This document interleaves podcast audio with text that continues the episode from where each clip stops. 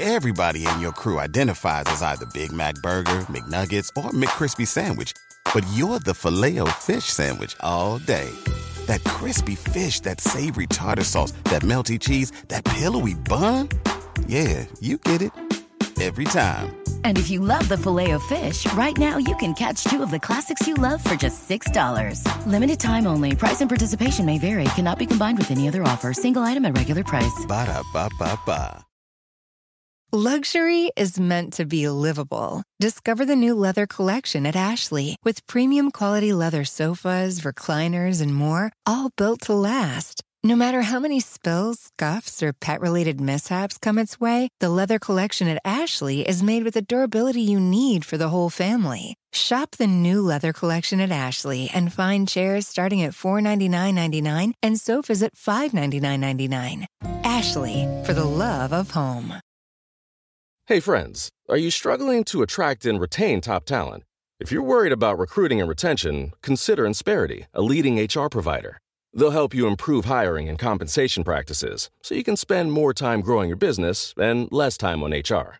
Visit Insperity.com and download their free ebook on how to build your dream team. Don't let a lack of talent hinder your success. See how Insperity provides HR that makes a difference at Insperity.com. Hey, parents, Greenlight is here to take one big thing off your to do list teaching your kids about money. With a Greenlight debit card and money app of their own, Kids and teens learn to earn, save, and invest. You can send money instantly, set flexible controls, and get real time notifications of your kids' money activity. Set up chores and put allowance on autopilot to reward them for their hard work. Then learn about the world of money together. Get one month free when you sign up at greenlight.com slash podcast. When it comes to weight management, we tend to focus on what we eat, but Noom's approach puts the focus on why we eat. That's a game changer. Noom uses science and personalization to help you manage your weight for the long term. Their psychology based approach helps build better habits and behaviors that are easier to maintain. The best part? You decide how Noom fits into your life, not the other way around. Sign up for your trial today at Noom.com. That's N O O M dot com to sign up today.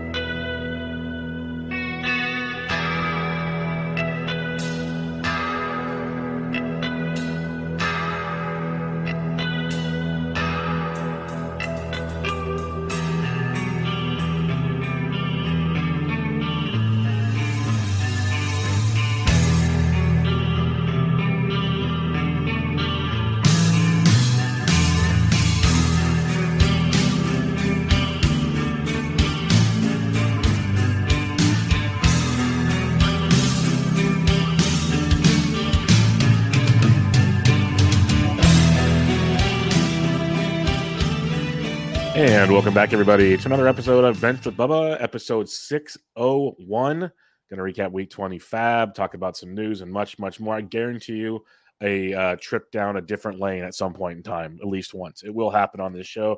You can find me on Twitter at BDentrek and my guest, as usual, on these early week editions on Twitter at Mike underscore Kurland. Mike Kurland, how we doing, my friend? Always a delight to be on the show with you. Yes. Yeah, folks. if, if, we if we were recorded about 45 minutes ago, he'd be a totally different person right now until just, uh, until just... Emerson Hancock did Emerson Hancock things. So um, we, we, have a different Mike Kurland all of a sudden. So beware. It was I I get and I even told you last week I wasn't really that in on him. I got a cheap share and we'll obviously talk about it later. But I want I wanted him for the KC matchup and he looked good through four. And then the fifth inning happened and all the good that my team did tonight went to crap. Not overall, not terrible because like it wasn't like an obliteration of the ratios, but when you have like 10 solid innings of no ERA and then get the five run runs in 0.2 innings of work, basically, it really just doesn't, you know, just again, it's one of those one step forward, three steps back. This team that was once really elite has it's just injury after injury and then setback after setback with stuff. And I'm just hoping to crawl to the finish line. I don't know if the overall, I'm not going to win the overall in the main event by any means, but I, I'm, I was hoping to get back into the like competitive area, maybe top 20 range. I still think it's possible, but it's going to take my team getting right sooner than later. And my team is just, Eh, the injuries. It's the injuries. It's not the pitching's been okay. It's been serviceable. It's the injuries just on the offensive side. India, Naylor, Young, um, and then that Mullins missed a chunk of time, and that's four core parts of your offense that between the four of them, I've I'm gonna I've missed I'm missing a rest of season for most of them, and then one guy missed about a month plus of total baseball. So it's it's um it's just one of those things where it's really hard to overcome. I'm I'm still in first place in my league, so winning my league is still a goal and an achievable and obtainable one at that. But it is aggravating that uh something you know just being in the, the mix of the overall and potential being in like top ten all season long for two thirds of the year just for the fall part at the end is really aggravating. It's it's a game we love the game and there's obstacles to overcome from it because of it, but when when the when the when the injury bug hits you that hard at the end towards the end of the year when you're trying to make that home stretch like a little bit of a run, it's really aggravating because all that hard work to almost not be for nothing, but to be for like, and you just couldn't finish. You know what I mean? Like, come on. Oh yeah, that's, that's I'm, I'm, have, I'm having that in a few FAAB leagues, but more importantly, a couple 50s and DCs that I was doing very very well in. It's getting very difficult to set lineups right now, and it's showing in my weekly, um, you know, standings on those leagues. So it's that time of the year. It's the dog days of the season. We have about six weeks to go after this week. We'll keep grinding on. We'll keep bringing you FAAB recaps and, and much, much more. Uh, you guys are slacking, though. No questions this week. Yeah, I know it's football season. Come on now. But we'll, we'll see how that goes going forward. Let's talk about a couple bits of news and notes here. There's a lot of little minute injuries here and there and everything uh, that we can evaluate as time goes on. But it was announced on Tuesday, Shane McClanahan to have Tommy John surgery. He will miss all of 2024. And now it's like the fourth or fifth Rays pitcher to be gone um, with with an injury. It's getting pretty pretty wild here. Currently, not a, tough, a ton we can do about the McClanahan evaluation of this, but like Zack Littell basically locks himself in the rotation, barring anything crazy. Um, you might get some Jalen Beeks action or some other guys. Anything that maybe interests you out of this Tampa Bay situation? Um, more so like I think Simeone actually tweeted yeah. out like I think that's actually legitimately the way to handle pitchers for the Rays. Like, do we just not so ignore them, but ding them for potential for injury because they've done great jobs with pitching and developing them. But this goes back to like last year, Glasnow last year as well. Shane Baz. Uh, and since he Baz will be back next year, so that'll be a fun draft day topic. And that's one of those things. But that's the thing. How I think he's gonna be one of those like if you're drafting in November and December like us degenerates do, you're probably gonna get really cheap Baz shares, and he's gonna fly up boards come January February. So that's just one of those names. But like that's one like this this goes back beyond this year. It was, it's just this year is really bad because you have McClanahan, Rasmussen, and Springs. But I feel like last year we had Baz and McClanahan, and then I feel like there's might even and then some of the relief pitchers are always in and out. You know, you had Rasmussen. Yeah, this year. Uh, but I'm trying to think like the injuries. I know like the, the relief pitchers like last year they had a whole bunch that came like they have really good relief pitchers that just kind of fall down fall to injury and so it's not just the starters. My I guess my point is for the Rays is that it's a pain in the neck to deal with, and I it's becoming a like a, a pattern. Yep, so it is. And it'll be we'll see what it'll happens. be interesting to see what ADPs look like. That's for one. If you have to pay a premium, probably out, get a bit of a value.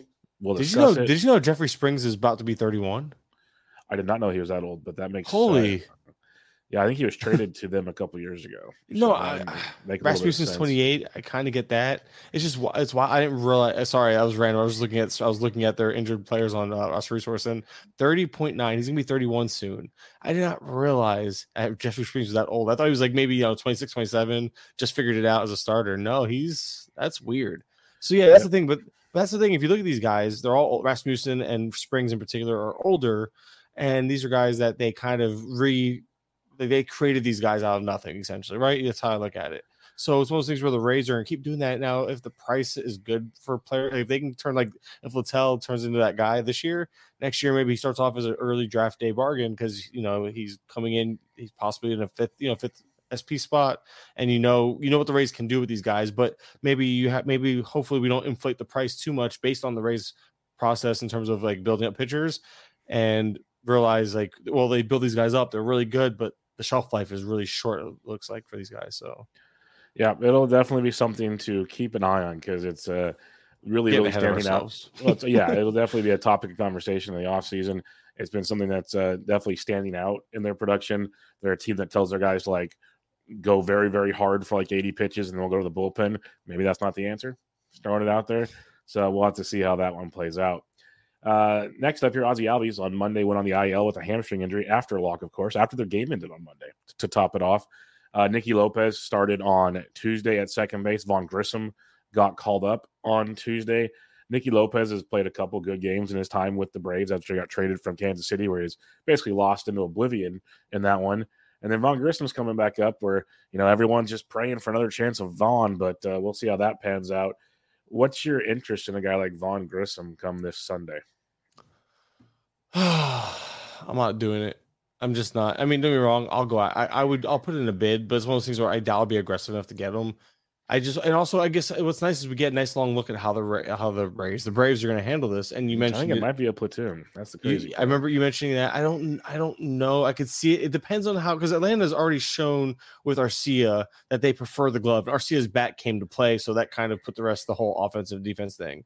But Lopez is a glove. We know that's the thing about the Royals that, that Lopez kind of stood out as an offense as a defensive plus, and then the offense was like good for one half a season. So we know what Lopez is. I wouldn't get too excited. I wouldn't bother with him. But if he's on shark side platoon on the best, one of the best offenses, if not the best offense in the league, you want a piece of that. Yeah, he's fine, but he's not a guy that even in that offense don't want really a piece of, to be honest. But at the end of the day, you got we'll have a good look at how this turns out. And if I had to guess, I think Grissom's going to get more involved, but maybe they value the defense, knowing that the offense can carry Lopez's glove glove more than likely. And you give that you're getting an elite up the middle defense between Lopez and Arcia. I have to go look at Lopez's numbers. I just know he's been good with the, in the glove with the glove in the past, so I, I can't speak to this year in particular. But I, I'm assuming that his glove is still going to be playing up and the Braves are going to want that elite defense to these guys. You have guys like um Fried and other and Elder that can probably get you know rely more on ground balls, more on contact, and that, and then maybe even more. And it kind of just gives you that little bit of cushion for your guys. And real life baseball matters more than fantasy for these teams. So, and we've seen they they've not been eager to call Grissom up this whole year. Why would they suddenly just because they have a spot for him to be a part of this team? Also, does the AAA season it ends soon, doesn't it? Uh, usually not until sometime in September. Is it the so okay? So maybe I'm just maybe some other leagues. You got a little ways to go, but Grissom, since he went back to the minors on May 7th, he's hitting 321, 30 doubles, two triples, and five homers, nine stolen bases. So he's not a lot of home run power, but extra base power gives him an 888 OPS since he's been there. I think more impressively, at almost a 12% walk rate and a 15% strikeout rate. So not a lot of swing and miss in that bat. I know I've seen guys like Clegg and others talk about the contact skills keep improving for Vaughn Grissom. So I think a lot of it is not even maybe the lefty righty platoon. It comes down to what you're talking about. Do they cherish the defense up the middle? And that's one reason why they picked Orlando Arcia over Vaughn Grissom early on, is they wanted that defense up the middle. Now, do they want the the double play combo when you can already plan on Acuna and Olson and, and Riley and others just dropping bombs all game? You can you can you can take the discount on these other guys definitely something to keep an eye on. Uh, I'm with you there. That's, that's what then, you, you're just watching and reacting to what the Braves do. The good thing is, again, for NFBC, and if you're in the daily leagues, grab him just for upside because we know. Remember, he was drafted. He's like a top 150, 200 player when he in yeah, draft season. The skills, the skills are legit. It's just a matter so, of it working out. I would just think it's just where is the playing time going to be there consistently? I don't know. It could be a platoon. It could be a part-time role. Like he could be more of like that utility guy who's going to play two to three games a week to rest to rest the other guys. But this is also a team. If you've noticed, the the, the Braves don't rest their players. like they, like if you look at their starters, like I don't think Acuna's missed a game this year. I don't think Harris has missed a game this year. And uh, Harris might be the biggest winner here because Harris is batting second tonight. Yeah, after after uh, with and, Ozzie. And what, what I want to say is we're doing all this discussion, and it could be valid it's also like you said, it's Tuesday. We'll have to in daily moves. You make your moves now. Um, but like NFBC after Sunday, for all we know, this could be a minor deal for Albies and he's back middle of next week, and it's none of this matters at all. Yeah. Like they, they haven't said the severity of this at all. Like he he left with a hamstring injury on Sunday. They didn't even put him on the IL till after the game on Monday. So they're still kind of reevaluating him, thinking, okay, should we rush? Like eh, that makes me think, could we wait like four days and bring him back, or should we just like sit him for ten and then and then bring him back? Um, or it, it's really bad. Like they haven't said anything to let us know the extent of the injury. So that's another factor to to all this is we're getting all hyped up on you know who's the next guy. And reality, Ozzie might not be out as long as may be needed to make it a factor type situation. So we'll see. All right. Uh, next up here, we're not going to dig into the legalities and the potentially disgustingness of Wander Franco. What I want to ask you about is Osleivis, I, I probably butchered that, Basabe has been starting in place of uh, Franco since he's been out, and he has a, a pretty interesting prospect uh, or in AAA this season. Um, so far in AAA, he was hitting 296, four homers, 16 steals. Uh, last year, between two levels, he had 21 steals. He's pretty much been like a 15 to 20 steal guy, a little bit of power, good contact skills. It looks like. Does someone like him interest you if you need some middle infield help? I also mentioned there's like Liover Peguero. He homered again tonight for Pittsburgh. He's been playing really well. I've actually documented him in some articles and podcasts lately. Um, basically, I wanted to highlight some middle infield options. So maybe you lost Albies, maybe you you lost Franco, whatever it is. Are these some of the options you might be looking to to replace them?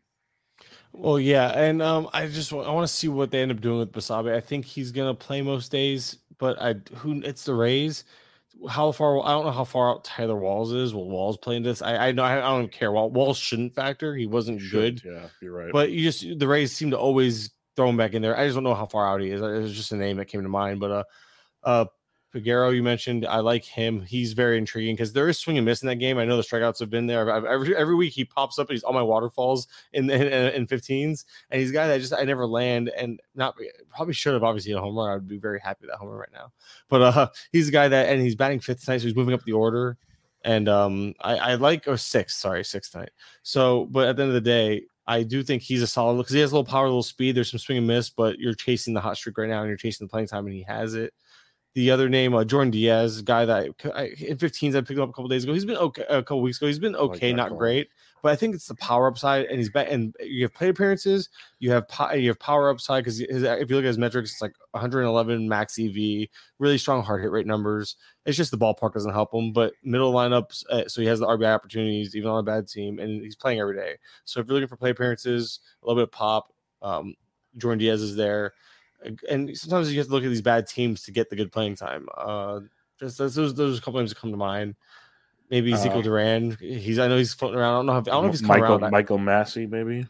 I well, it, I see. I, I also I'm really bad at this because I started 15s he's taken and 12 like because yeah. we'll, we'll, talk about him like this past week in OCs, he was added in 40 leagues. So he's probably out there in a lot of like Yahoo leagues and stuff. See, right that's why I'm, I'm, that's where I have a hard time. I struggle understanding what size league I need to really be paying attention to. You know what I mean? Like with this. So, well, here's a deep oh. guy for you. Here's a deep guy to maybe monitor the rest of the week. Like when you do your, your um, lineup outlooks and stuff later this week, it might just be complete fool's gold because you look at his overall stat line, he's horrible. But Jonathan Arauz Arouse, Arise, A R A U Z. Arouse, yeah, for the, the New York Mets. Mets. He is homer for the second straight game. He's played now in like four of the last five. He's starting to play almost regularly for the Mets. And so it's like you mentioned, bad teams. Like when you look at um, his uh, minor league numbers this season, why are they not showing up on the? Um, let's do it the old fashioned way here. Uh, his minor league numbers 244, 14 homers and two steals. So there's a little bit of pop in that bat that could be another dude, maybe in deeper, deeper formats. If we watch the rest of the week, he keeps playing every day. Maybe I don't know. Just throwing it out there. Did they just send him back down just to bring him back up? Like that's all after and like they sent they just sent I remember they sent him back down. They sent Brett Baty down, which is I know they sent Brett Baty down. I think um, they sent him down and brought him back up. It was nah, weird. It doesn't matter. He's been a, oh that's the minor league numbers. Uh yeah, he he went down he basically came back up August second, then he went down for a couple days and he's back up. But he has that's his first time. It's his first time this year he's been up. Started in August. So Got, yeah, that's what I'm saying. He he came he came out. He played the second, third. I think he went down for a couple days, came back up the seventh, eighth, ninth, and ever yeah, since then, yeah, he's kind of been playing every day. He's hitting at the bottom of the order, but he's playing every day. And it's yeah, a 15 team name. Oh, that's, that's what I was thinking. He put him for a dollar. Like, uh, Monasterio is that the name? How you say? I like name? Monasterio a lot for for Milwaukee. He's I just think really of Rey Mysterio every time. Mysterio, much better than his son Dom. Yes. So, yeah, I can't. Well, I see. I'm not. I'm not the wrestling guy I once was. I do follow a, li- a little bit, but yes, uh, Rey Mysterio is the name that comes to mind. He's my favorite wrestler as a kid. Him and uh, I loved Goldberg, and of course, who didn't love Stone Cold, right? Yeah, Stone Cold. He's like the legend of our era. Yeah, Monasterio's been playing good. Three homers, five steals, hitting 288. It's more so just solid. Yeah, he's playing every day and he hits for some average, and he's and zero. Massive else, positional but... flexibility too. Very mm-hmm. like he's he's what everyone wanted Luis Urias for Milwaukee to be. He's doing it now. I mean, that's high praise. Hey, Minus that. Hey, well, and speaking of Luis Urias, I'm going to bring this up. I'm not the biggest Luis Urias fan, but he's been playing pretty much every day for Boston. That might be slowing down with Trevor Story coming back. I'll say that much. But yeah, he played on the 13th, 12th, 10th. Now he's playing close to every day, playing second base or third base. Um, so keep an eye on that with Story coming back. That might slow down, but he's another guy potentially deep, deep leagues. So you, you said Oh, you're saying you're because uh, I thought it was Urias. It's Urias. Uh, maybe it's maybe it's Urias. It's I'm Julio, hearing- well- Julio Urias, and then um, You said Luis Luis- Arias. yes, you, you messed I those two say, up. I always say Luis Urias. Maybe it's Luis Urias. Sorry. That's what I'm saying. You're okay. You're mixing the two names because you said Urias. I'm like Marlins. God, it's like what? okay. Anyway, it doesn't matter. We can move on from that. It's just like my Yeah, head. My I just wanted to throw some some middle infield options out there because it's Yeah. getting dark days of summer these days, and um, there's going to be more injuries and more just craziness coming down the pipeline. That it won't. My point would be, it's not just Vaughn Grissom that's on the docket this week to keep an eye on. Ji-Man Choi, this is a fun one because anybody like you know yourself, myself, and others that do FAAB work and everything, we're like, sweet. Padres face seven righties this week. This is a chance because we talked about when the trade happened, Kurland. We love Cooper, but it's a platoon now. It's a strict platoon. Well, now Choi, you know, everyone adds him this week because of the matchups. Choi goes on the IL on Monday. Cooper goes deep on Monday. Um, based on the severity of Choi's injury, are you back in on Cooper now getting a regular at bats for San Diego? I don't know. I every time I think I figure out San Diego, they, they get into these weird platoons this year, and I think Cooper should get regular run. That's there's no reason why he shouldn't. He did get a start against a righty last night, and let's see, he's in today as well against a righty. So you got to think that it's his spot to lose. Now it's at the bottom of the lineup, even though it's a better lineup than Miami.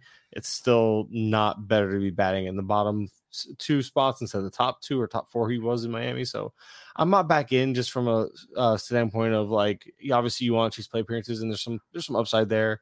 Uh, 15 team corner infield spot if you need uh, a guy that's just going to get play and won't be a zero and has some power. Sure, Cooper has value, but I don't think he's anything more than a 15 team viable type of option right now. Yep, that's probably pretty fair. Uh, that's about all the news and notes I got. I guess there's a bunch of kind of minor injuries floating around and, and things to monitor. Like uh, Bo Bichette's supposed to come back this week and he started his rehab on Tuesday night. Uh, Ryan Noda started rehab Tuesday night. Mason Miller threw 35 pitches. Tanner Houck is returning on Monday for those keeping track at home if you haven't been fab. Uh, those are some of the minor ones. I got a ton of them. Listen to the first pitch podcast. I talk about every freaking morning. So you'll have a lot of stuff there. Um, Kurland, let's talk some FAAB. Like I want, I wanted to spend some time on some of these names because in other formats, some of these guys might be available, and it's pretty intriguing. Um, we're pretty much going to skip over the top guy. He was added in 191 NFBC OC leagues, and that's Trevor Story because he wasn't drafted in most leagues, so it was the first time you could add him. That's a pretty simple add. Now, what I want to ask you, your boy Royce Lewis was picked up in 92 leagues, as high as 41, as low as a dollar. I know you've been very excited to see him coming back. He had at least an RBI single on Tuesday night, if not more. He was hitting third. They put him right back, right in the middle of the lineup. And good old Willi Castro went for the IL with an oblique injury. So the spot is Royce's to enjoy. What are you thinking about Royce Lewis? Because I've had other people in like Yahoo formats ask, should I add Royce Lewis instead of so and so? So it is a question that's out there. Well, if Royce Lewis is out there, I feel like just like before when he was a must add, it turns right back into that he's a must add guy. He there's the skills are still the skills that were there before. He I'm looking at his stat line tonight. He's one for three with a run and RBI. He's gonna and if he's gonna be batting third, remember he was batting like sixth, fifth on a good day. They put him. They started him off batting third day one. That gives me optimism that he might be in for a better lineup spot down the stretch on a team that's been playing better as well for the most part. I really like the idea of Royce Lewis, even if he bats fifth. Say, um, because I know what's his face is out right now too. Well, there is no, there's no um Buxton. There's no, Buxton's out. Yep. there's no uh, uh Julien. Julien's out as well. So What's Lewis he, is. out? What's he out with? I, I saw he's. I saw him day to day. I didn't see why. I saw he's day to day. I'm catching up. I'm, I'm, I'm, I'll, be the first to admit this is the first time in a while that I'm like a day or two behind on my usual news and updates because I've just been busy. Life happened, you know. It just does. But um, it's one of those things where it's like I saw he was day to day, and I didn't exactly click on the why yet. So I'll get to that. But at the end of the day, Royce Lewis, I don't know if batting third sticks, but I do know it's going to be there for at least a few days. But he'll be a top five bat and sixth at worst with a with a when lineup's full. But I think he's more of a fifth at worst guy right now, given their current lineup. At the end of the day, though, um, just to reiterate, Royce Lewis is probably a must add in just about any format. I don't want to say 10 teamers, but 12s are deeper for sure. Yeah, for sure. There. Um, all I'm seeing is Julien's just getting day off. Oh, I saw a day to day tag on NFBC. Yeah, maybe I'm wrong here because like, I didn't see any injuries unless it happened today. But uh, I dropped him in some formats this past week. So, well, he's he's kind of been in a bit of a slump of late, is what we'll, we'll call it. after that hot streak. Yeah, after that really really hot streak, shocker, came back down to earth. So I uh, I did some dropping of Edouard Julien this past week. We'll see how that one pans out. It says hamstring day to day. Yeah, well, there you go. Well, it goes. Problem It goes. Hand, it just happens to be with on the heels of a one for sixteen slump. So Yeah. either maybe he's playing through injury or it's just an excuse to give him a few days off. Bingo. You never know. Uh, next up, Cole Ragans added in 88 leagues as high as 81, as low as a dollar. Uh, he had the two step last week where it got a little ugly against St. Louis, but still had the five Ks. He's been outstanding in the month of August, though. You know, five total runs over about seven, almost 18 innings, and 24 strikeouts. Uh, the pitch mix change has been pretty darn good. I'm a fan of Cole Ragans because I'm a guy that like guy that likes pitchers that strike dudes out. So, what's your thoughts on Cole Ragans? Because I have a fair share of him. yeah, I think that e- even in the outing, he still had like a thirty-one percent CSW. I think so. It, was, it Yeah, wasn't even still, he like was still looking good. it wasn't an awful. It was just one of those things where he wasn't going to be the pitcher he was the first few starts. You know, the league's going to adapt. He's going to have to readapt. At the end of the day, I still feel pretty strongly he's going to be a very usable piece down the stretch. The team's going to lack uh, win potential. It's it's the Royals, but at the end of the day, Ragans has shown the capabilities of being a very solid start, uh, pitcher for fantasy and in general. I think you still, I think maybe just don't get your hopes up in terms of him being an every week starter. View him in the lens of he's a bench streamer and you're starting him more weeks than not, probably down the stretch, as long as it's not like the Braves or a very tough matchup. Maybe look at maybe maybe start looking into all right, this team on paper looks good, but let's see what they've been up to the last few weeks, maybe the last month as a team. Oh, this team's been crushing righties. Let me maybe sit Ragans. Like he's not a auto start. You know, that's where I think people get so caught up in like the recent trends and someone running super hot that sometimes he was. I honestly think he was a must start until it cooled down. Now that he's hit that one bump, maybe you give him one more chance if he and he has another bad start. Then you start thinking bump him back down to that. Okay, he's a team streamer guy, but I still think you give him one more shot regardless of matchup. And you kind of reassess from there. Kind of, it's a start to start thing with him rest of the way there's no must start status for Ragans, but he's close. He's close to a guy that you're starting in most situations. Again, And uh, to- just remember, league it's league context dependent too. But to be fair, and to, to echo what you're saying for listeners out there, we're at the time of the year we're picking up guys that weren't starters to start the season for the most part for a reason. So they should all be start to start dependent pitchers. Like you're rarely, rarely, once in a while you will rarely are going to find a pitcher on the waiver right right now. We're just going to lock him in. Like Steven Matz out for the season. He became a locked in guy. That ain't going to happen. You're going to replace him with Matt Liberatore. Probably not going to lock him in every time out. Just throwing it out there. Question for you, Kurland. It was in the um, Gain of the Edge Discord earlier, and I'll, I'll kind of bring it up here because I'll, I'll use it to bounce off of different players we talk about. Christian Javier has been a shell of himself of late. Just been an absolute disaster of late. What are you doing with a guy like Christian Javier? Because I told them in the chat in 12s and below, I could see dropping him. For now, I'm kind of spot starting him, but he's not a must start for me. In 15s, you're probably holding, I'm guessing. But how are you breaking down a guy like Christian Javier? Well, at this point, you mentioned it. He's not a must start, right? Javier's he's deserving of everything he's pretty much had in terms of like if you look at the underlying metrics, he's like a mid to upper fours ERA guy, and his ERA is 4.36. So technically he's getting a little lucky even. Strikeouts haven't been there. Uh, the velo's been fine. It's so it's not like a velocity issue. It's not like a walks issue. He's not striking out as many people. I don't know what's going on with Javier in terms of. I think it's one of those things where it might just be a lost year, and next year you could buy you could buy low on, on draft day and maybe uh catch up there because it's weird because he's not getting you know he's getting the same chases as last year, but this year part of the issue is he's not getting those swinging strikes. And I'd I would have to dive more into the individual pitch mix. Maybe there's a change in like maybe movements on the pitches, and this is where my head goes of like how to figure out what happened. But we figuring out what happened now is not understanding that like he's gonna. He, it doesn't just mean he's gonna fix it, you know, next month and a half or whatever. So he is. I would like to keep him as a bench streamer because in most formats, it's hard to find somebody with that type of upside on your bench. But like you mentioned, shallower 12s and 10s, he's probably droppable. I still would not try try not to, but I understand doing it because he's not really someone you could start in a given day. But ultimately, I would look at the remaining schedule because I don't have it in front of me, so I'm not gonna sit here and act like I do. But um, if I would look at his remaining schedule, look at all his starts, and decide how many of those starts are you gonna start him for. And if it's like, well, he has like seven starts left, you're starting for six of them, like solid. He has six solid matchups. All right, cool, you're holding them. If he has three matchups and like you're not sure about the rest, maybe you say screw it, I'm dropping him because I'm well, I'm really gonna hold on to this guy for three matchups.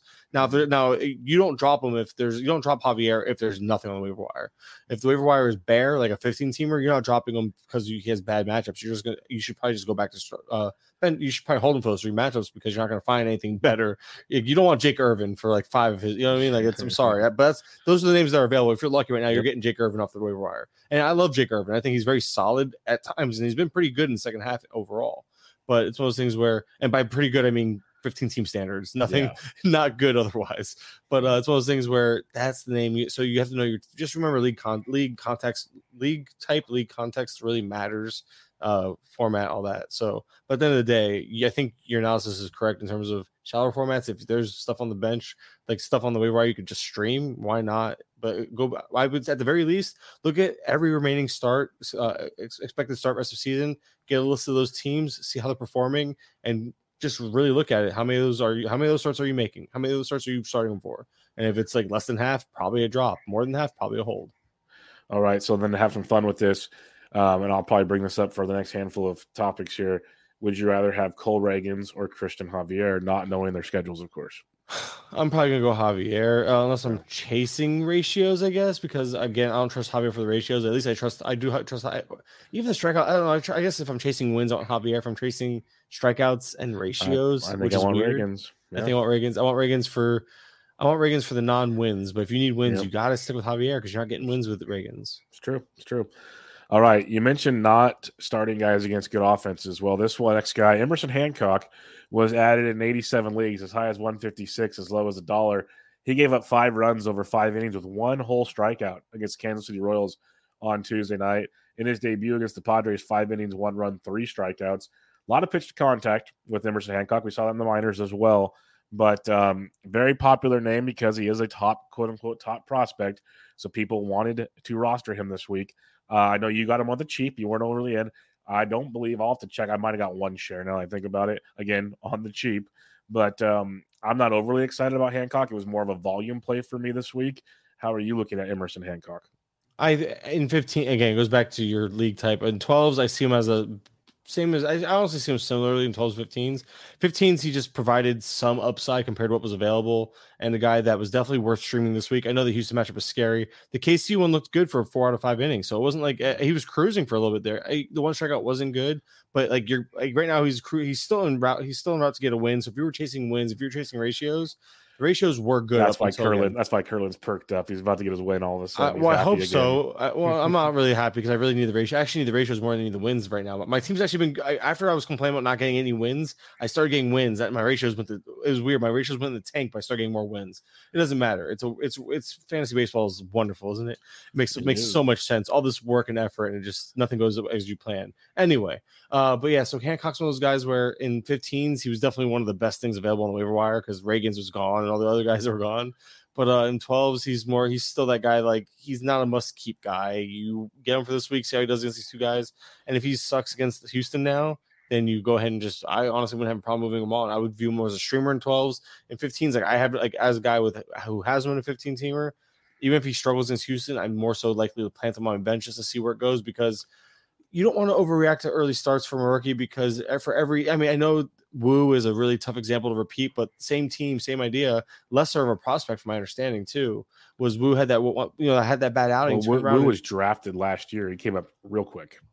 But Woo was also came up. What I'm getting at with Woo is he came up and he struggled his first outing. Oh, was really was, was, was really cheap and then dominated and looked really good. And people looked really foolish. And that's kind of what I had thought, thought of with Emerson Hancock because I know Hancock was a he's a top he's one of their top better prospects. I, am not again I'm not sure if he was ranked better than Woo. I thought he was, but at the end of the day, even if he wasn't, I think it's a very similar prospect uh, pro, uh, ranking between the two. And I don't want to just give up on that based on a couple tough starts to begin the year. If I can, like I said, in 12s, I'm more likely to move on, but in 15s, I would hold and try to make them way and just see where it goes and give them another chance next week. And because you have to have a you have to have a bit of a quick, you know, trigger finger right now. I get that, mm-hmm. but you know, I, I still think I'm willing to again on my bench. I'm willing, if I can if I can afford the bench spot, I would like to keep him on my bench for one more week, unless he absolutely gets obliterated by Houston. Maybe you think twice, but it's Houston. I'm expecting Houston to completely decimate them, and I'm gonna cry the whole night away while while it's happening. Yeah, I'm looking at his Savant page from tonight. 76 pitches, six total whiffs, and a 21% CSW. Um, that's that's not leaving what's, me warm. What's the zone percent? Zone like percent just... overall 57 percent. 72 percent with his fastball, slider 39, sinker 61, changeup 25. So he's trying to paint is what it sounds like. Um, I, am wondering if he needs to maybe drop a pitch up the well, a lot of the secondaries. similarities to Hancock, and if it, it kind of makes a little bit of sense if he had a little more of a strikeout upside, which he still might. Like he had a 26% K rate in the minors, so he had strikeouts. But um, people compared him more to George Kirby than Logan Gilbert, if that makes sense. Where Kirby's more of a pitcher that kind of eats Mhm. up innings, decent ratios, and every now and then has a big strikeout game. Where Gilbert's more like I'm going to try to power it by you, and I might get blown up in the process. Um, and I kind of see that with with Hancock. Honestly, uh, it, that could be something there. So maybe, yeah, you could be right about the Woo thing. A couple bad, you know, get your feet wet starts, and then we find something. We'll see. But Uh, um, yeah, it's tough to I see. just I- I just looked at his uh his p- plot, his pitch plot, and man, I I guess I can share my screen. Why not? Right? I haven't. We, Yeah. we're, it's a show, it's a show. People could you and you and you and Bloom do this all the time. Yep, I know. I'm not as if, if you're not listening via podcast, it is on the YouTube, so you can come check stuff out. I'm gonna uh, if I can um, if I can learn how to do this. Here, share screen. Sorry, Yeah. it's on the fly. I wasn't exactly planning this one. But this is the fun Um, stuff. We have with no questions really. We have we have time to break things down and uh have some fun here. So here's what Kurland's looking at. So the pitch plot, I just picked it up for Emerson Hancock. I picked, and if you just look, I feel like there's a lot. He just way too much. It wasn't around the edges enough. Look at the inside of the zone. It's just, and those are all, and the red dots for those looking, those are all four seamers. The yeah, the orange are the sinkers, and he's just pounding middle middle. That's probably why he got crushed tonight. He Yeah. can't when you're throwing 90 91. I think that's what he was throwing was like 90 91 tonight, Yep. and you can't throw them down the middle. And yeah, he's look yeah, he, max is 94, but averaging 91 92 the sinker same actually middle a lower min but around the same average velocity so at the end of the day if you're sitting about 91 92 i don't care who you are you have to You're hit not- your spots You're not going to fool a big league hitter at all. Like You have to hit your going have a chance. Yeah. so that's what that's what I was getting at. That's why I was like, I, I wanted to see, okay, because he's more of a pitcher, right? Because he throws the four Yep. pitches, and you has to be he has to be more of a pitcher. Well, if you if you're more of a pitcher, you can't miss your spots and sit middle, middle, or even mi- or middle up or middle middle anywhere. You have to hit the outside of the zones, live on the edges, live in the dirt, whatever you have to do. You don't put the ball in the zone that much or make it so hittable. You got to be better at hitting your spots. And Hancock was not tonight, and that could be an issue. As uh, may- and maybe he's a guy that struggles at the end of the year, and he's a cheap draft guy next year. So it's one of those guys, Yeah. like don't give up on these guys. That's another thing. Like these No, rookies, no, not at all. But I think people just like if they're going to be afterthoughts, and then come February, everyone's going to be talking them up, and it's like, do you, do you not remember we talked about this in September or, or, or August? Even we're talking about this in August because we know how it's going to turn out. We're going to sit there and be like, yeah, just don't forget all these guys next year, and then people are going to forget about them. We're going to be talking about them in November, December, and then every major news outlet will be talking about them in January, February, and people don't realize that we've been. Yeah, you know how it works. Yep. One, Anyway. one word. One word answer. The person's last name. Would you rather have Hancock or Javier? Javier. Okay.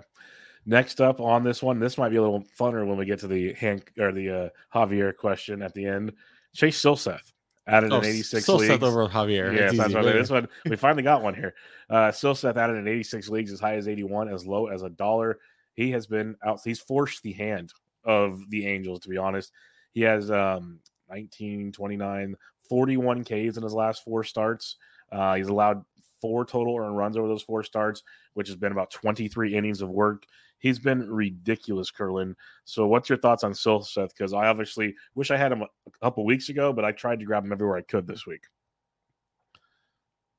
Fads come and go, and nowhere more than in the world of weight loss. That's why Noom has created weight management programs that are made to last.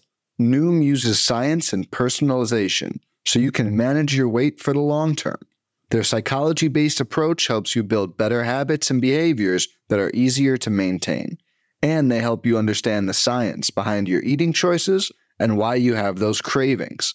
Noom's personalized courses are easy to follow and will help grow your confidence with tools you can put into practice on day one. The best part? You decide how Noom fits into your life, not the other way around. And based on a sample of 4,272 Noomers, 98% say Noom helps change their habits and behaviors for good. So stop chasing health trends and join the millions who have lost weight with Noom. Sign up for your trial today at Noom.com. That's N O O M.com to sign up for your trial today. There's no I in team, but there is one in Indeed, and that's the hiring platform that you need to build yours. When you're hiring, you need Indeed. Instead of spending hours on multiple job sites searching for candidates with the right skills, Indeed's a powerful hiring platform that can help you do it all. One of the things I love about Indeed is that it makes hiring all in one place so easy because Indeed does the hard work for you. They show you the candidates whose resumes on Indeed fit your description immediately after you post so you can hire faster. Join more than 3 million businesses worldwide that use Indeed to hire great talent fast. Start hiring now with a $75 sponsored job credit to upgrade your job post at Indeed.com slash BlueWire Sports. Offer good for a limited time. Claim your $75 credit now at Indeed.com slash BlueWire Sports. That's Indeed.com slash BlueWire Sports and support the show by saying that you heard it on this podcast. Indeed.com slash BlueWire Sports. Terms and conditions apply. Need to hire? You need Indeed. Your mic's off, kid. Oh my god, what a rookie mistake. Uh, I wish I wasn't uh, like I was out on him because I didn't trust the I, I, didn't trust the skills. I didn't trust the angels. I didn't trust the rotation spot with the that's, angels. That's what killed that, me. It, yeah, it wasn't. I should have trusted. I literally tweeted it out. I tweeted out said, "What's it going to take for the Angels to get rid of either Anderson or Detmers to put him in this rotation?" And that's what aggravated me. So I didn't trust the Angels to do the right thing, and I should have bet on the skills. Um, I remember uh, he's looked uh, fantastic. There's no two ways about it. He's been really rock solid. He's you know, he's pitching. He's throwing the secondaries more. He uh, he's just been so filthy, and there's no reason not to buy into what he's showing us. And although you know teams will adapt, he is giving up a lot of hard, again before last start anyway. Was giving he's been giving up plenty of barrels, plenty of hard hits. So it's one of those things where when the play, when players are making contact, they're hitting the ball hard and they're squaring it up. It's just they're not making a lot of contact. He was sport, he's sporting an elite K minus walk rate over the last like few starts, last four starts at this point now. ERA north south of two. It's been stupid. More splitters and sliders, less sinkers. That was kind of the big change we saw in the, in the last four starts. Um, ultimately, set. there's a lot to like here, a lot to believe in, and a guy that's going to be on. He's going to be next year's Triston McKenzie, basically at this point. I think that's the comp, not from skill set, but in terms of like guy who everyone's gonna be high on, who's gonna go like top twenty, and there's gonna be it's gonna be based off of a small sample, blah blah. blah. But I think that's the kind of thing going towards that track. You know what I mean? That makes sense. Um, yeah, Canning came back from the IL. He threw out of the bullpen on Monday. Uh, Detmers is pitching on Wednesday while Ohtani takes a turn in the rotation off. And then there's rumors that Detmers is the one that's going to be out of luck here pretty soon. So we'll see how that plays out. Basically, Detmers is pitching for his job on Wednesday. Let's let's put it that way. So we'll see how that plays out. But the when the, the Angels said that, it basically said they trust Silseth a lot, which made me very happy as a fantasy manager out there. All right. Next up is another good fun one. Brian Hayes added in 85 leagues as high as 63, as low as a dollar. He's been battling back issues all year, so that's been scary even now.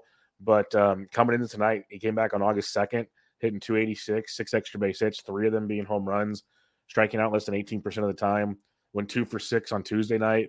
Um, the power, like the three home runs, actually is kind of a surprise. But overall, the power is not what you want from a guy like Brian Hayes. But he's hitting for average, putting together some really good, you know, plate appearances. Kurland so, what's your thoughts on him going forward? Now, they are back injuries, so that could pop up at any moment and ruin all of this. But right now, he's been very, very productive, and he's out there on a lot of waiver wires, at least in different formats. I'm not gonna lie to you act like I know which name we're talking about.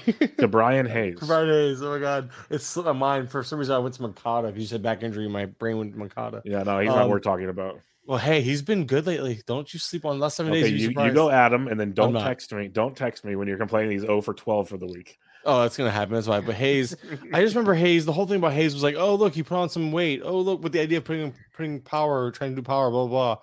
And then now he's kind of showing it ish, but he just I don't trust the health. Team context doesn't do him any favors either, but it's aggravating. Um, I'm tired. I'm sorry, but I feel really crappy about like the hey, well, who was that? This is like the second time I've done that on your show, maybe third. I do it too often. Either way, I'm a, I'm supposed to be professional. I don't get paid enough to do this. I don't get paid at all to do this. Uh, 891 OPS over the last 14 days, 310 ISO. Uh, Hayes has been stupid hot right now. Um, you ride it and you hope that because this is what he was supposed to be. Like people that were drafting him were expecting Hayes to take the step because he entered spring. He was one of those, oh, best shape my life spring training, put on 10 pounds of muscle, was elevating the ball more in spring and just couldn't stay healthy, which is typical Brian Hayes. Uh, for top prospect pedigree. So the guy has the skills to do it. The playing time is there you ride it, but I don't know how much you can buy into it just because I don't. I'm not saying this he can't be this guy. I just don't know if I can trust him to stay healthy. Out of his 12 hits, or in his 12 hits the last um in the last 14 days, which is over 11 games, six of them have been extra base hits. That's yeah, that's impressive. well. He's playing really well. Very well. Uh, I wrote him up over the weekend, talked about him on, on a couple shows this week, and uh, I was pleasantly surprised of how well he's been doing. But like you said, I'm just worried. I, I you write it out. You write it out for because there's probably not many better options out there at third base, uh, maybe even corner infield right now. But just be prepared as someone that struggles with back injuries. This could be something that pops up yet again with Ke'Bryan Hayes. Let's go back to the mound here. Zack Littell picked up in 70 leagues as high as $28, as low as a buck. He has entered the Rays rotation with their slew of injuries. We kind of mentioned him earlier in the show. Um, he started in four of his last five outings. So since the All Star break, Mr. Littell has made four appearances. He's pitching on Tuesday as we speak, three shutout innings with a K so far. But in the four outings or five outings before five outings, four starts before tonight, two four two ERA, 17 Ks and 22 innings. Um, what's your thoughts on Littell? Because they've got him go five innings or more in three straight six innings and back to back starts. That's Zack Littell we're talking about. Yeah, no, I heard Littell. Um, I just don't know what to expect because I guess one of the things it goes back to the Rays. Like you trust the Rays with these guys. I heard Zack Littell by the way. That was funny because you thought I wasn't paying attention, and that's fair. And that's fair because I, I did miss I did lose the other name on last one. But uh, Littell's just a guy that I don't I don't know what to think anymore because I, I like obviously it's the Rays. I trust them. I really do trust them with pitchers. But at the end of the day, I think you just ride it. You have to ride it out with the Rays, obviously, but the, I don't know. I want to buy in because the Rays do know how to make nothing out of something or something out of nothing. No, don't wrong one. Something they know how to make something out of nothing because nothing out of something. So nothing out of something's the opposite of what. Uh, so like what you're seeing here, I'm more likely to buy. Sure, he's been lucky. Like over the last three starts, 2.65 ERA, but then you're looking at the um 4.36 SIERA. So you're seeing that he's lucky. Uh, there's that's pretty much really all it is. Like he's getting rather lucky right now. The ground ball rate, 46 and a half percent, really solid. A decent chase rate, 32.8% is good, not great. I think uh, league average is like roughly 33% or 31% is right. So he's not, he's pretty much, he's either right at or just above or below league average. So it's not bad, but the swing strike rate's only 8.7%. That's like, that's about five, like three, four, five percent below league average, and you want that to be higher in order for the strikeouts to be there, which are not going to be there right now. He's uh, given up two. Uh, Littell Lytle, Lytle ever. I, I can't. Lytle's giving up a decent amount of hard contact right now, but because the ground ball rate, it's going to help keep it down. I don't know. I think he's running a little pure for my liking. Um, I think the and the strikeouts aren't there. That kind of concerns me you chase like right now like you ride with it but don't expect it to be sustainable. And i mean houston was a good story you know five he gave up eight hits and only two run runs in that outing but like since then it's been detroit and st louis so like a couple decent matchups and st louis still got to him a little bit. Seven hits three run runs so you're seeing the in two of those starts he's given up at least seven hits and it's i don't know man i'm not i'm not too optimistic long term but doesn't matter what you think long term with a guy like that. You're riding the wave, and right now it's all about riding waves. You get your production and you get get out. Pitch and ditch, as they say. Pitch and pitch ditch. And ditch. Uh, this could be a quick one here. Jonah Heim picked up in 56 leagues as high as 117. Came back way ahead of schedule from this wrist injury. Sucks because I dropped him because of the initial results. He was my most rostered player in the NFBC after drafts. Um, I did not get him back anywhere because I've been playing the roulette game at catcher and been happy with the production I'm having. The two things I'll say, and I discussed this in our Discord as well, with the injury with Heim, they rushed him back very quick, and it's a it was a wrist injury that they were worried about tendon issues. So that concerns me just overall power production possibly coming back right away. Secondly, Mitch Garver is playing very, very well.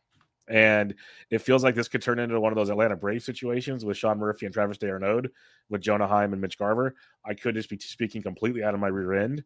But if you had the option to pick up Jonah Heim this week, how are you approaching that? Because I saw some very smart people that spent some pretty good capital this time of year to bring Jonah Heim to their rosters. Yeah, I when I, am with you. I, I don't know if Heim can. I'm afraid of the health or lack thereof. I'm afraid that like this, they're talking about like he possibly needed surgery yep. that would have been season ending. So we, you know, I dropped him in, in a league too, and although I really liked what he's done this year, I do believe that he could be even like if he takes off-season surgery and is right by spring training, I would still rank him aggressively. Oh, yeah, be, I'd be way in on him next year for sure. If he's as long as he's healthy entering the year, I think what we saw this year, a lot of it's pretty legitimate. He showed these skills last year, and the shift ate him up a bit, and now the shift, and we're seeing just kind of the best of both worlds as a switch hitting hit, a catcher, which is you know rare in its own right. But um, yeah, I'm I'm concerned. I wouldn't be overly aggressive. I don't know if I trust the power to be there. He he, had, he was one for four today. I don't know, but I don't know what to expect, man. I have a hard time believing that he's gonna be productive down the stretch. I think you have to add him in two catcher leagues for sure. Like, or he should even be added in one catcher leagues. He should be a guy that you probably want to have and see where it goes. But I don't think I'm gonna be overly aggressive to go after him eh, with my bid bucks that you know if if he is available in the league, just because I I just the risks are scary. How many times have we seen risks have setbacks? How many times have we seen and, and, it just zaps the power? Maybe he becomes maybe he hits for like 250 average. The power is what concerns me the most. Like, what's he going to pull off there? And without the power, what is he? Exactly. He's he's still usable in two catcher leagues, but he's not the Jonah Heim that you know he's been. That's my concern that he won't be Jonah Heim of what you drafted him to be. Hundred percent with you on that one. Um, let's talk Kerry Carpenter. We talked about him before in the show okay. as like as like uh you know, streaming options. I know you've been on him a few times. He has picked up in 49 leagues, as high as 34 bucks, as low as a dollar over the last 10 games, heading into Tuesday, hitting 459 with three doubles, four home runs, 10 runs scored, and six RBIs. And what impressed me the most when I looked into him the other day, only struck out 10% of the time over that stretch. Like his, his plate skills are very good, 15% barrel rate. We've talked about his power on the season before. Like on the season, he's got 15 homers and a 282 average, no speed. So he's been productive when healthy. But um, people were pretty aggressive on him this week, probably for the matchups the Tigers had this week. But what's your thoughts on Kerry Carpenter? Because he's almost feeling like in 15s, he's almost uh, just an everyday roster, maybe not a starter, but at least on the bench. Where 12s, you can probably stream him in and out and whatnot. Uh, I'm looking at him as like he's plugged into my 15s for sure. As because yeah. five outfielder leagues, 15s, he's been a guy that like I wish I held on to him earlier in the year when I got him. I, got, I was chasing power got him, got a few home runs, and he got injured. So of course I dropped him. Like him and Jake Burger, guys, I wish I never let go because they, I was I was too busy. I was turning and burning. Those guys were streamers at the time. At but time, Carpenter, yeah. Carpenter's an everyday guy now, batting in middle of the order, even against lefties. He's faced four of the last five they faced, six of the seven overall they faced in the last 30 days. So Carpenter isn't even platooning every day anymore like he used to be. So the playing time is there. He's batting in the middle of the order. So position is there. He's batting fourth last two games against righties, sixth the last game against a lefty. So he's batting fourth or sixth right now, respectively.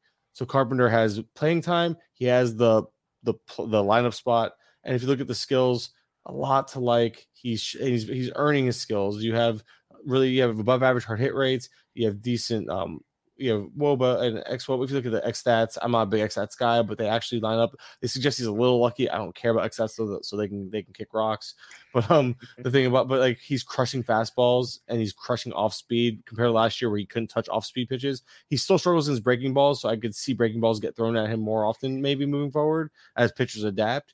But he's absolutely crushing fastballs to a point where it's like he's kind of overperforming and but he's actually hitting off speed rather well this year and seems to be working for Carpenter. So if you look at that paired with the overall skill growth, you're seeing a cut down in swing strike rate for Carpenter better than league average now. You're seeing a, a career best of his own contact rate near, nearing 90%, which is 90% like that elite range. He's at 88.9 and league average for reference is 85.5.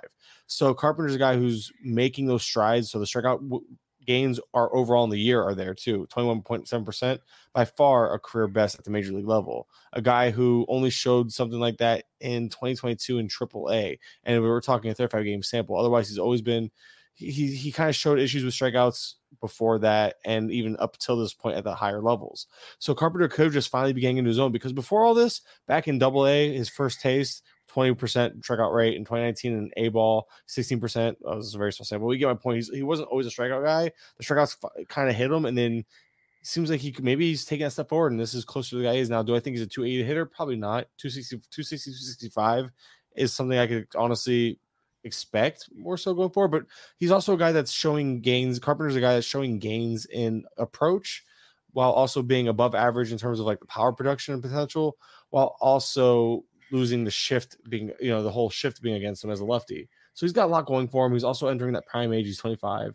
Carpenter, I I'm buying a lot more than I'm not buying. Like I think that there's, um, I think there's, I think there's a lot more legitimacy to this than anything. I think he's very much a start in 15s and even 12s right now. Just plug him in, especially if you need power. He's yep. an everyday player with power. And I know I just gave a really in-depth breakdown on Carpenter right now. Uh, I knew I knew when he but, was on the list. I'm like, Kurland's gonna like this. This will get Kurland's spirits up. So like, it's a good one for him. I love Carpenter. I know your thoughts on him, and it's true. Like he's very good. He's underappreciated.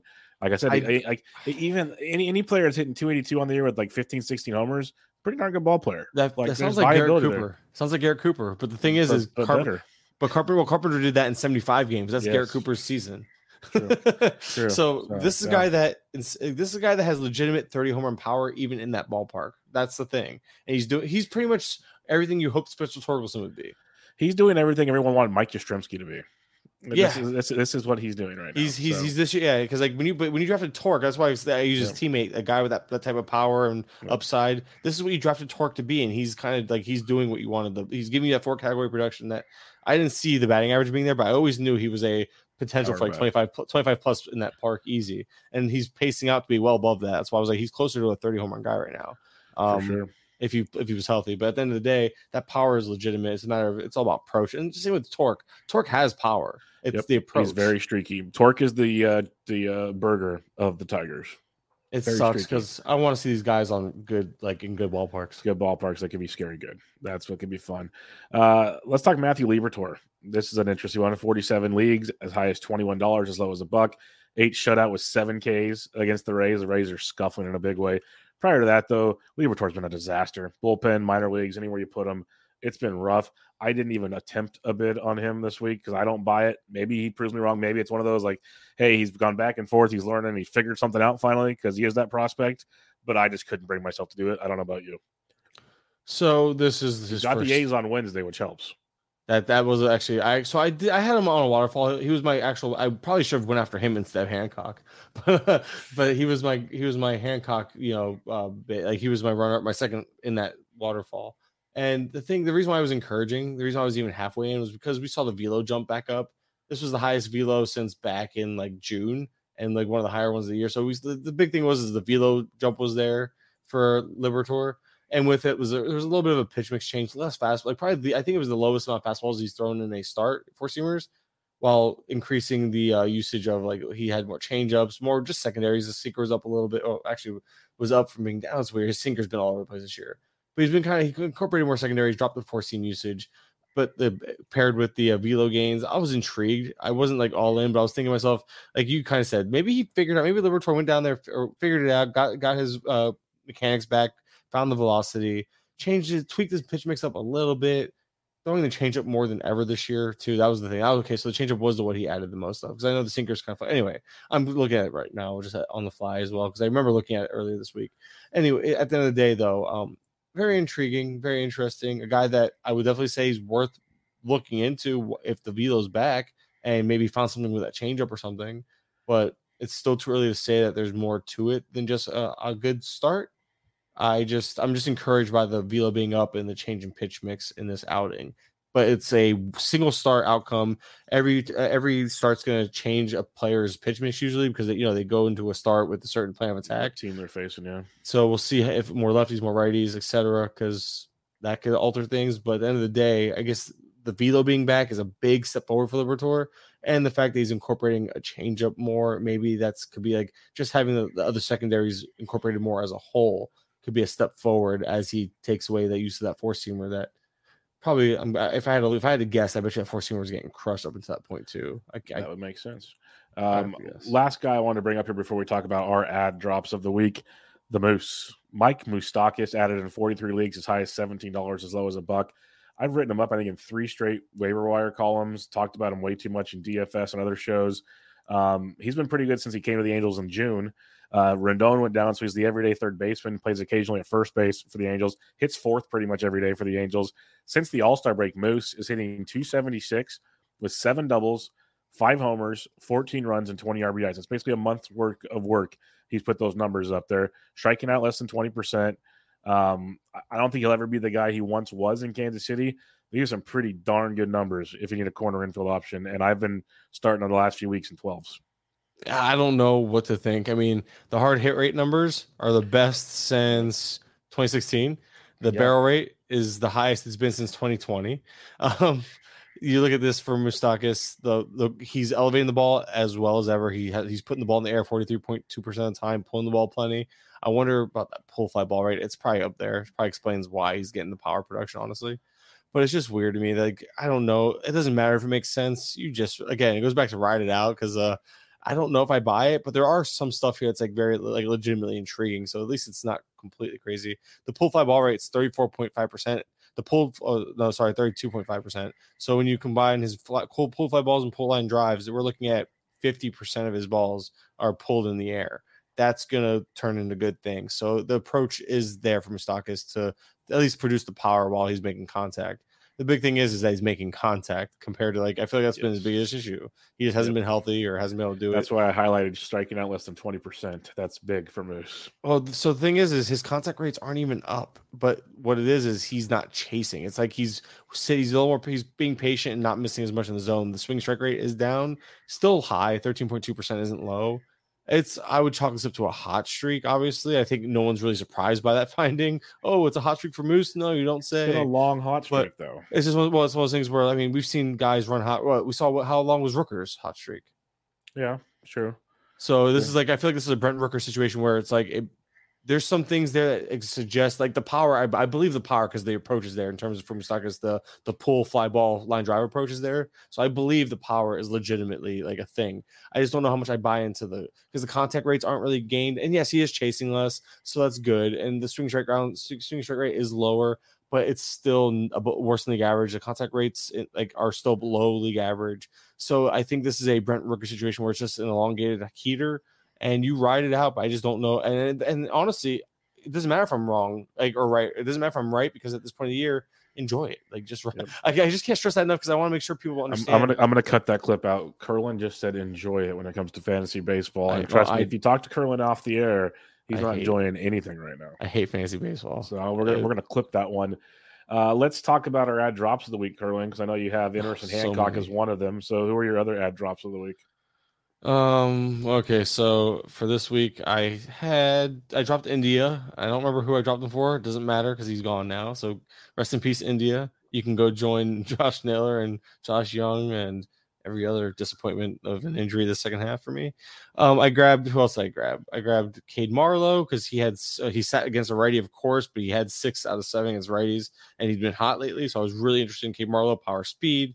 Um, I grabbed Monasterio in my league because I'm chasing some batting average help, and I think he. I mean, I know it's tough matchups this week, so it might, might not have been the week to go after him.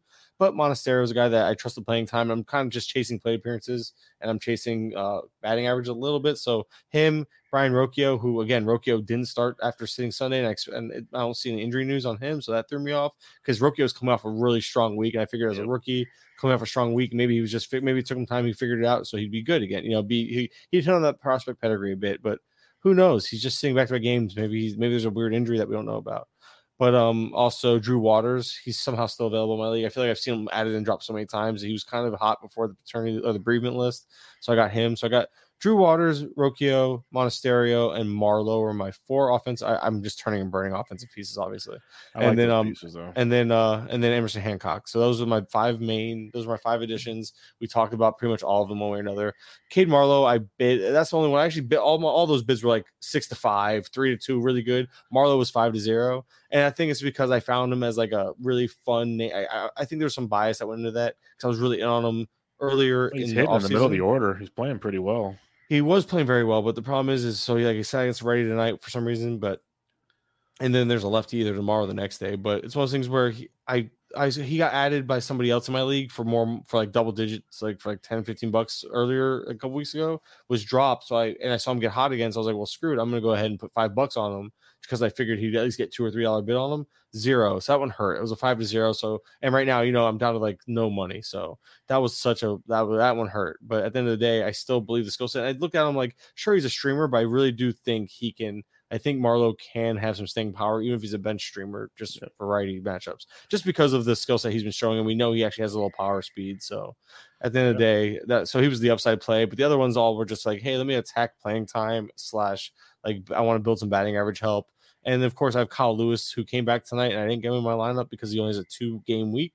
And I probably should have got him in anyway, but he had a two game week, so I, I get him back. And Chapman's out tonight, so I didn't plug him in. So I, I got some issues with. Oh, Chapman would be another. By the way, Chapman would be a, another injury to that offense if Chapman yeah, that finger issue. Yeah, yeah. So You giving My your, off- you giving your team the finger, huh? If you've seen my my team that I drafted, and not because I was a bad draft, just the just the injuries. My Oh, team right now is full of free agencies: Michael Massey, Jordan Diaz, uh, um, McCormick, who I've held on to since I got him. So it's been a good one. Uh, Waters, That's Rocchio. Monasterio, Marlowe. My team is waiver is oh uh, Nolan Jones. My whole team is a waiver wire. Henry Davis. Like, and I understand. Don't get me wrong. I understand. FAAB is a huge part of, of free agency.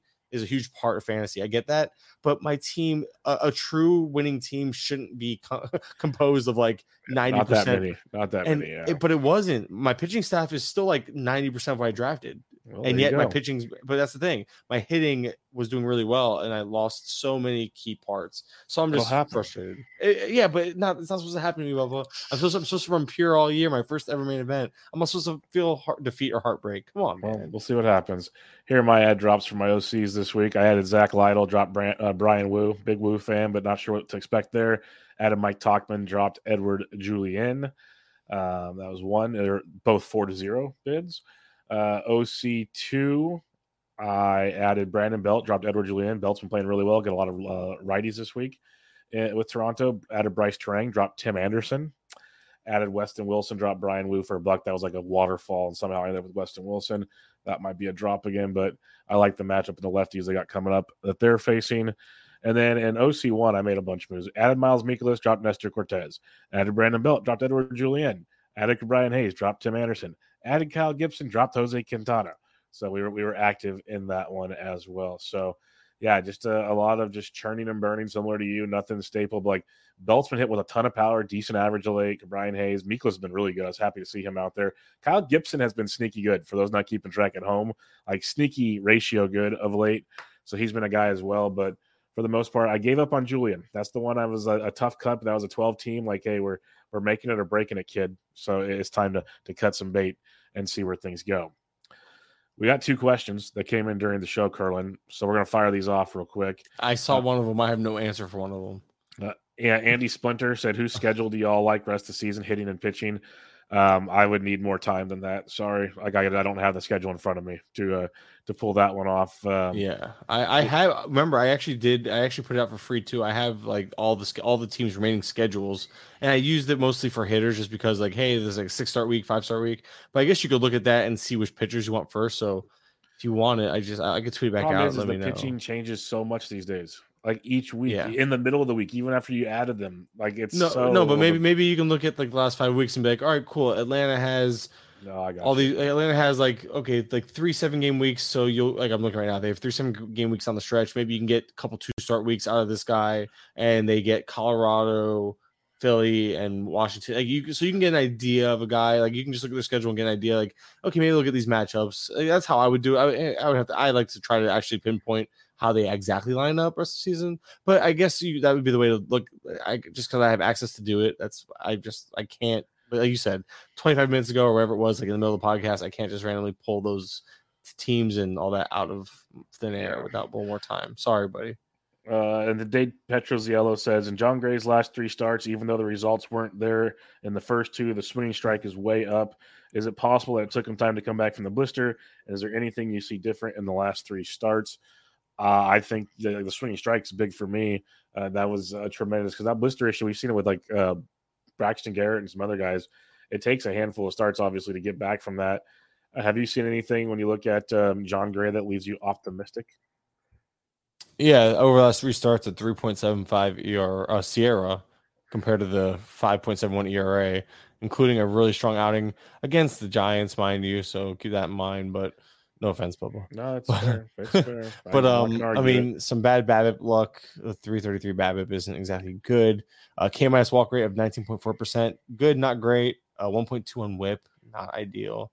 Uh, let me see. I'm just I'm gonna see if maybe the velocity was up. I'm just gonna look at his uh, last few games in terms of like was there a velo? Normally I catch the velo changes, so I don't think Yeah, I even that last start against the Giants, the O swing was through the roof. Swing strike was up uh, a pretty good amount from the previous start. So how much does uh, that start carrying the last yeah, that's what, I'm try- that's what I'm trying to like decipher in my brain. Because like Houston, he got a great swinging strike rate against Houston too. That's a tough matchup. Then Miami, they've been a sneaky good of late contact wise. So yeah, Giants kind of helped. I'm, I'm not saying that Gray isn't going to be good rest of the way. It's just one of those things where, so over the last three starts, Gray flip flopped minus the last start, which is funny because the last start's his best start out of the last three. He had been flip flopping the slider fastball usage. So the slider had been way up with the fastball being the secondary to that. It's still a slider fastball combo with like this, with the changeup and curve being kind of just thrown in there as needed. So Gray isn't really changing it up in terms of slider fastball. What he had done was flip flop the usage where it's like the slider was up to like 60, 50, 60%, and the fastball was down to 30 to 35%. And then this last start where he found success, it was a 40, like a 42 to 47% split with the fastball getting the most of it. So that was the, the big change. I say that was the only change I noticed from the last start compared to the first two. But he has been incorporating a, a heavier slider approach out of the with the slider fastball combo Jon Gray has but I don't know if that's enough to really be like, hey, so this is a thing. This maybe it's helping the strikeouts, but I can't speak to if it's going to actually lead to it. because part of what led to his success was changing the slider initially, getting that slider's velocity um, up and kind of change. I think it was changing the way he was throwing it in terms of like less movement on it, and the slider's velocity has been up a little bit the last few starts. Um, I don't know about the movement though. It's well that giant that Giants game. He also saw his ground ball rate soar up in that game. It was all strikeouts and ground balls against the Giants. Yeah, I'm looking. I don't see, and there was, of course, the he got, yeah, he had less, he had less vertical move. He had a little less movement on the fast on the breaking ball, almost like it was again not moving as much. I don't know. It's it's hard to say. It seems like it was one good. I mean, I'm I I 15s you're holding, 12s still fringy in my opinion. Yeah.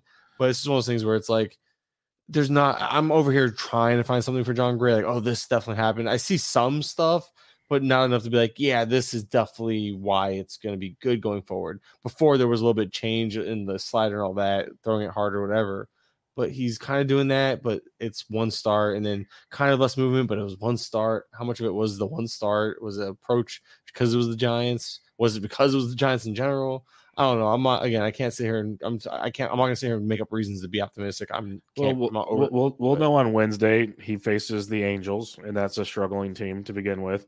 And then next week he gets at Arizona. So it's a nice little couple starts here. You'll you'll get a great. You're gonna start him regardless. If like if you have Jon Gray in both those starts, and you'll know for sure if if he's turned the corner or not. If you can't get it done against them, it might be time to pull the pen with a month to go in the season. Um, but yeah, I, would roll them out there against the Angels and the Diamondbacks. To be honest, uh, that's yeah. my two cents. So why not? That that's the way I would approach it. If I if I was uh, looking, if I was a Jon Gray manager, that'd be my two cents on that one. All right, Kurland, we're gonna wrap it up there. Another episode in the books. Uh, thanks for, uh, for, for for being here and being a part of it. Uh, any final thoughts before you go to bed for the evening? I just want to cry. you, are uh, you're gonna get the win, aren't you? I'm not even just that, Bubba. I'm just this this season. I'm I'm just actually really tired. But the season as a whole, it's like it's it's a grind, and I think this year was like I stepped up my game as an in analysis and playing, and it's just becoming like I I see how it's like the the amount of work it takes to do it all. It's it's it's it doesn't matter. We can talk about that off air.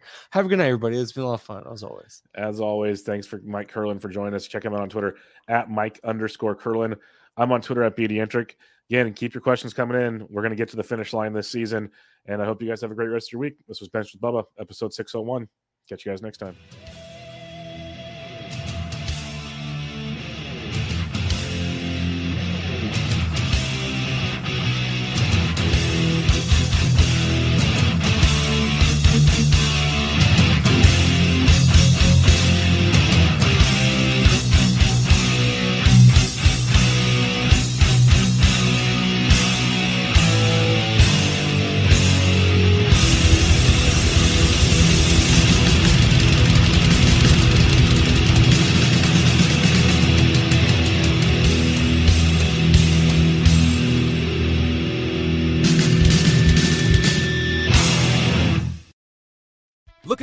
Way to win up to 25 times your money this football season? Test your skills on prize picks, the most exciting way to play daily fantasy sports. Just select two or more players, pick more or less on their projection for a wide variety of statistics, and place your entry.